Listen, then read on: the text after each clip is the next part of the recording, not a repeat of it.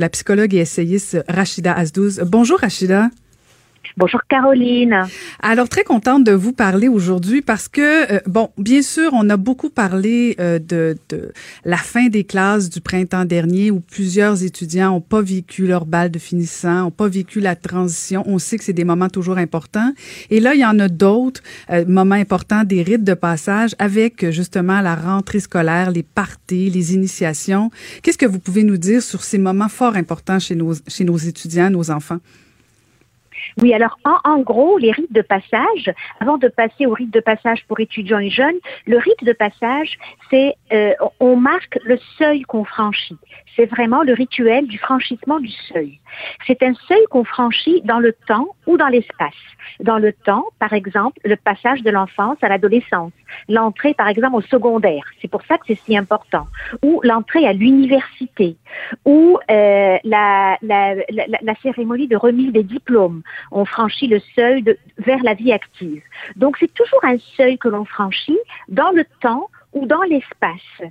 Euh, quand on, on, peint une crémaillère, par exemple, eh bien, parce qu'on change de maison, on s'est acheté une nouvelle maison, eh bien, on a un rituel qui est la pendaison de crémaillère.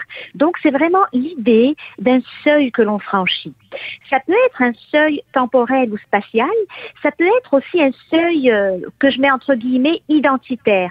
Par exemple, euh, la fameuse cérémonie euh, d'enterrement de, de, vie de garçon ou de jeune fille, on, on passe de l'état de l'état ou de la condition de célibataire à la condition d'homme ou de femme mariée. Euh, la cérémonie de citoyenneté, pourquoi on ne se contente pas de délivrer un passeport aux gens, on, fait une cérémonie parce qu'on passe d'un état ou d'une condition d'étranger à une condition de citoyen, citoyenne à part entière. Donc c'est ça que ça veut dire et ça existe dans toutes les sociétés. Vous savez, dans les sociétés dites traditionnelles, euh, il y avait les tatouages, le perçage, euh, qu'on a récupéré nous dans nos sociétés occidentales, parfois en perdant de vue euh, le sens euh, de tout ça. Et je trouve intéressant les anthropologues qui ont beaucoup travaillé sur cette question des rites de passage. Euh, ils ont comparé le rite de passage ou les rituels ils, comparent les sociétés à une maison. Ils disent que dans une maison, une maison est divisée en chambres, en pièces, et il y a des couloirs. Alors, le rite de passage, c'est ce couloir qu'on emprunte pour passer d'une pièce à l'autre. Et chaque pièce a sa fonction dans une maison. Et, euh, et, ce rite ou ce rituel, euh, c'est parfois tout un cérémonial, mais parfois ça peut être très simple. Par exemple, un geste de politesse quand on monte dans un autobus, l'usage voudrait qu'on salue euh, le conducteur ou la conductrice. Quand on monte dans un ascenseur, donc on change d'espace, hein, on passe d'une pièce à l'autre, l'usage veut qu'on salue les personnes. Tout le monde ne le fait pas dans un ascenseur, hein, vous conviendrez avec moi, mais en principe, c'est ça. Quand on franchit un seuil, il y a toujours un, un, un rituel, et ça peut être un rituel très un grand cérémonial avec euh, avec un party, avec euh, de la bouffe, comme dans un mariage par exemple, mais ça peut être quelque chose de très très symbolique et de très simple. C'est ça que ça veut dire en fait euh, le, passage ou le rite de passage. Et ce rite comprend trois temps. Et c'est là que ce qu'on vit actuellement, ce qu'on est en train de vivre avec la rentrée, euh, peut être un peu euh, bousculé. C'est qu'un rite de passage, ça inclut trois parties. Il y a l'avant, le pendant et l'après. Ce que les anthropologues appellent le, le, le préliminaire, le liminaire et le post-liminaire. Le liminaire, c'est le passage. OK? Mhm. Et euh, on peut, euh, il y, a, y, a, deux choses importantes. Donc, quand il y a un passage, en général, ça s'accompagne de réjouissance. C'est une fête. D'ailleurs, on le dit. On dit, ah ben ça se fête même un enterrement, même un enterrement après, après la cérémonie, qu'est-ce qu'on fait? On se réunit entre membres d'une famille, on partage un cocktail, un vin de l'amitié, et on commence à discuter avec nos cousins, cousines qu'on n'a pas vus depuis longtemps. Donc il y a toujours quand même un moment de, de, de, de, festivité, même dans les funérailles. Et la deuxième chose importante, c'est qu'on ne revient jamais en arrière. Quand on a franchi le seuil, euh, on peut changer d'état dans une vie. Quand on se marie, on peut divorcer. Euh, mais quand on franchit le seuil, le passage de la vie étudiante à la vie active, on peut ensuite changer d'emploi. On peut revenir aux études, mais on ne revient pas à l'état initial. Hmm. Et c'est ça qui est difficile en ce moment, c'est qu'on se prépare à une rentrée, je pense plus particulièrement aux jeunes, aux plus jeunes, aux enfants qui quittent la garderie et qui rentrent à la grande école. C'est un grand moment, hein, rentrer à la grande école. Mais euh, ils sont dans le, dans le couloir, ils sont dans justement le liminaire, mais il y a cette épée de Damoclès qui, qui, qui, qui fait qu'ils sont menacés de revenir, soit de rester dans le couloir, soit de revenir à, un, statut initial parce qu'il y a une pandémie euh, qui revient, parce que euh, on n'est pas certain, on n'est pas certain que euh, n'y a pas des foyers de contamination. Donc les gens peuvent revenir à leur état initial. Et c'est ça qui actuellement est anxiogène et qui défait le sens même du rite de passage. Hmm. C'est très, très intéressant parce que euh, je pense à, tous ces jeunes qui vont vivre une rentrée, vous l'avez bien dit, très particulière.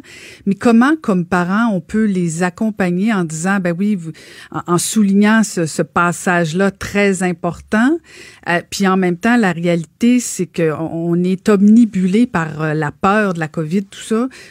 comment on peut accompagner nos jeunes? Et, d'abord, il y a, y a l'accompagnement très immédiat, c'est de leur expliquer qu'on est quand même dans une situation très particulière, et c'est ça la vie. Euh, la vie, c'est faire face aussi à l'imprévu. Euh, la vie n'est pas un long fleuve tranquille, n'est-ce pas? C'est pas mhm. toujours linéaire. Et je crois que euh, selon l'âge, il y a des enfants qui ont l'âge de le comprendre, il y a des enfants pour qui c'est plus difficile. Euh, mais le plus dur est fait. Les enfants ont été quand même retirés de leur milieu, même de la garderie, euh, durant le printemps dernier. Donc les enfants sont déjà préparés. Vous savez, les enfants ont une grande capacité d'adaptation. Ils sont déjà préparés au fait qu'il y a des choses inattendues qui peuvent se produire et il y a des parents qui ont été capables, d'autres qui, l'ont moins été, de, pour expliquer très simplement moi, je compare ça à expliquer la mort. Euh, euh, euh, quand on ne choisit pas l'âge de nos enfants quand ils vont perdre leurs grands-parents ou un membre important de leur famille. on souhaite que ça se produise à un âge où les enfants sont, sont capables de comprendre, mais quand un enfant a deux ans ou trois ans et qu'il demande où est mamie, ben on l'explique avec les mots qu'on peut et en tenant compte de l'âge de l'enfant et de sa capacité à comprendre quelque chose d'aussi abstrait que euh, que la mort. Et je crois que c'est ce que euh, le, le, le, Covid nous permet de, de, de réaliser, c'est peut-être de renouer avec euh, ce que les sociologues appellent la communautas, c'est-à-dire que le, les, les, rites de passage, euh, ça tient la route dans une société structurée où tout est clair, où les frontières de temps, d'espace, hiérarchiques, euh, toutes les frontières sont claires parce que la société est structurée, organisée. Mais une société structurée n'est pas nécessaire. Toutes les communautés ne sont pas des sociétés structurées et les structures sociales ne sont pas immuables. Il peut arriver que des événements extérieurs, des impératifs extérieurs défassent cette structure-là, parce qu'aucune structure n'est absolue. La communauté, c'est une communauté, c'est autre chose. Et la communauté, doit être en principe capable de, se rappeler que toute, euh, que toute structure sociale peut être bousculée de l'extérieur ou de l'intérieur. Et c'est ce qui est en train d'arriver. Regardez par exemple les frontières de genre. Elles se sont brouillées. Euh, Aujourd'hui, on apprend à nos enfants qu'ils vont avoir à l'école avec eux des garçons, des filles, des personnes qui sont peut-être en transition et des personnes qui se définissent comme non-binaires. Euh, on n'était pas habitué à ça. C'est une nouvelle réalité. Euh, tous les parents n'ont pas les bons mots, la bonne façon euh, d'expliquer ça aux enfants. De dire ben, comment ça se fait que mon petit camarade de classe qui a l'air d'être un garçon, ben, il se met du rouge à lèvres et du vernis à ongles. Alors on, improvise, on bricole, on fait avec les moyens qu'on a euh, en sorte que nos enfants soient pas euh, reçoivent des réponses à ça. Alors c'est un peu c'est un peu pareil. C'est de, de, se rappeler et ça c'est peut-être la bonne chose du Covid. Euh, c'est pareil avec la mort. On est en train de réinventer de nouveaux rituels. Il y a des gens qui nous disent moi j'ai perdu quelqu'un. Ces personnes sont restées dans l'entre-deux, dans le, euh, le, le liminaire, donc dans dans un dans une un deuil, il y a un avant, il y a un pendant, il y a un après. Il y a des personnes qui n'ont pas eu l'occasion de, qui ont enterré leur mort, mais dans l'intimité, qui n'ont pas eu l'occasion d'organiser un cocktail pour pour euh, pour euh, pour parler, pour euh, vivre ce moment de réconfort avec la famille élargie mais ils ont inventé. Il y a des personnes qui ont fait des, des, des, espèces de, de, d'apéros virtuels avec des membres de leur famille. Il y a des gens qui ont échangé par courriel. Ils ont réinventé. Donc c'est ça qui est en train de se produire. Les étudiants, c'est pareil. Les étudiants, en principe, franchissent un seuil important. Ils entrent à l'université. Ben, les activités d'initiation, ben, elles, elles, elles auront pas lieu où elles auront lieu de façon différente. Donc on réinvente, on réinvente en fait. Je crois qu'il faut faire confiance à la créativité des gens. Euh, il y a des choses qu'on peut réinventer collectivement, mais il y a des choses qu'on va réinventer individuellement. Chaque couple, chaque famille, chaque parent va essayer de bricoler au meilleur de sa connaissance euh, une façon d'accompagner ces jeunes ou de vivre lui-même un deuil ou un passage important. Euh, Rachida, comme dernière question, parce que je pense qu'on pourrait continuer très longtemps, c'est très intéressant, mais euh, est-ce que c'est grave? Est-ce qu'il peut y avoir des conséquences graves de, de, ne pas souligner ces moments importants, de, de ne pas franchir justement l'étape de l'après, euh, de rester toujours dans, dans l'étape 2 comme vous l'appelez? Est-ce que ça peut être dommageable pour le cheminement de, des plus jeunes? Euh, oui, dans la mesure, le, dommageable ne serait-ce que de le nommer. Euh, de ne pas le vivre, c'est une chose, mais de le nommer, de dire en principe, euh, c'était un moment important pour toi, euh, euh voilà comment ça aurait pu se passer, mais comme il y a un impératif de sécurité, de santé publique, et qu'on vit dans une communauté qu'il faut faire attention aux autres, eh ben, on va sacrifier cet aspect-là. Mais on va le vivre autrement. Vous savez, rien n'empêche les, les, familles d'organiser des fêtes et de dire, waouh, tu es mhm. allé à la grande école, c'est important. Bon, mais de l'expliquer, de le nommer. Je, crois que les mots euh, sont parfois, quand les, quand les actions sont pas possibles, les mots peuvent prendre le relais. Et c'est pareil pour tous les passages ratés ou les passages reportés ou, ou les passages un peu escamotés. Euh, mm. Parce que effectivement, ne pas le nommer et faire comme si on était dans une situation entre guillemets tout à fait normale, c'est ça qui peut être malsain et qui peut générer de l'angoisse.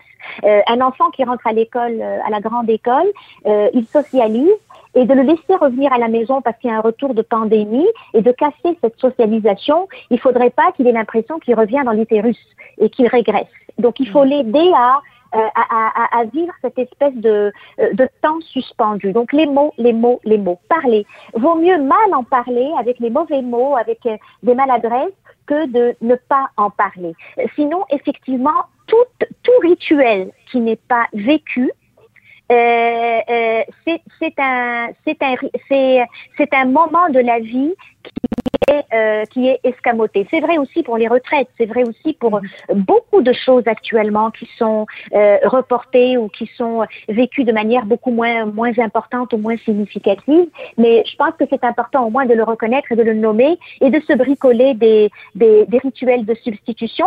Sinon, regardez dans la société, pourquoi nos jeunes vont se faire tatouer, percer de mhm. manière parfois tout à fait sauvage euh, parce qu'ils sont en manque de rituels. Donc les rituels sont importants. Il faut les vivre, mais il n'y a pas une façon immuable et, et, et, euh, euh, unique de les vivre. On, peut, on peut les revisiter. Je pense que c'est le mot magique par les temps qui courent, revisiter. C'est très, très inspirant tout ça, de judicieux conseils. Merci beaucoup, Rachida. Merci, Caroline. À bientôt. À bientôt. C'était Rachida Asdouz, psychologue et essayiste. J'espère que notre émission vous a plu et moi je vous dis à la semaine prochaine. Je veux remercier à la régie Joanie Henry et à la recherche Marie-Pierre Caillé. Et c'était Caroline Saint-Hilaire et je vous dis à la semaine prochaine.